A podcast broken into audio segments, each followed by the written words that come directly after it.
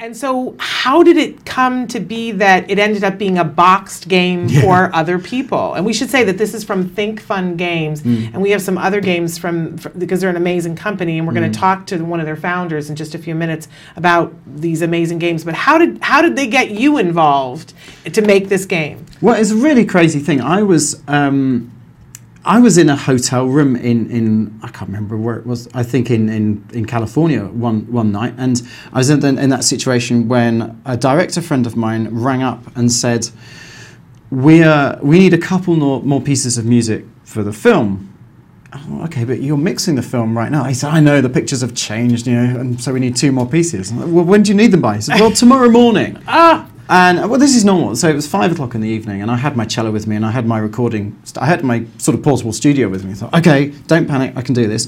I thought, oh, okay, I've got to think of some tunes. I don't want to open a bottle of wine and do it that way. That's not good. You know, that, that's not. That, despite musicians, tempting, it's very tempting, but it'd be very. I think it would go to be very bad. So I, I, do you know, weird, weirdly, I had some transparent paper with me, like the stuff you used to use in overhead projectors. Right. I thought, I know what I can do. I, I'll, I'll, I'll make a sort of, I'll gamify it a bit. So I wrote sort of single measure phrases on bits of bits of this lovely paper, chopped it all up. You know, went to a Target or something, got some scissors, chopped it up, dumped it down on the desk, and I realised that actually the tune that had kind of flipped and fallen in front of me was so much better than what I could have come up with myself from sitting there scratching my head and jotting stuff down. That I thought, well, I'll, I'll orchestrate that. I'll, I'll score that up, see how it goes. And I did the same with the second tune. I sent them off to my friend Sandy Smolan, who's this amazing director, LA guy. And he rang me the next morning. He said, Yeah, I, I wouldn't do his accent. He said, um, We need to talk about your, your music. I said, Ah, why? He said, Well, what you've written is so much better than your normal stuff. That had to So I have been thought- humbling. but it was kind of good and bad. Yes. And at the same time, one of my friends uh, called Tanya Thompson was working for the company Think Fun.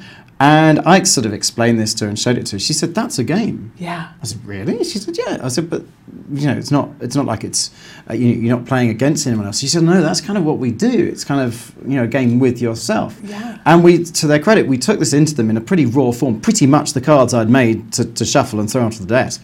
And um, Bill and Andrea, who, who run the company, just said, "Oh, we're doing this." I mean, within about two hours of us sitting chatting. And I mean, I had no intention of ever being a game inventor, or, or you know, I've been to the toy fairs in Chicago, and it's a, it's a cutthroat business. It's a difficult Yeah. business to get Yeah. into.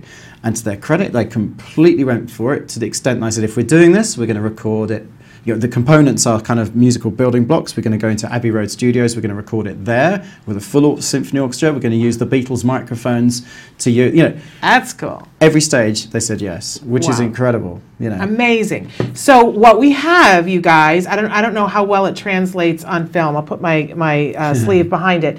Um, but these transparencies that you were Mm. talking about, Philip, and they're amazing because you can turn them Yeah. four different directions. Yeah. And each way they play uh, a different Yeah. a, a, a different sequence of music, and there are stacks of them. So we can do exactly what Philip did. Now, here's the thing that's really cool about it because we all, all don't have Philip's, I want to put my sleeve behind them. We don't all have Philip's ability to play these on our cello or on the piano, but they all have a code on them. Yeah. And so it works with our computer that we just set up. Kelby set it up for me this morning, and it takes a millisecond, and you have the ability to play music. I just have to put my code back in.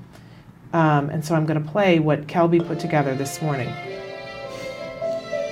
This is this is music that Kelby made just this morning. And I can move these around and I can mess with Yeah. Kelby's uh, com- Yeah, you can uh, flip them on the composition. screens, yeah. I can flip them on the screen. I can make anything. But here's one of the things that I think is truly amazing about this. Then I can name it. Oh, yeah. And I can push print. yeah. And your child has a piece of music that they wrote.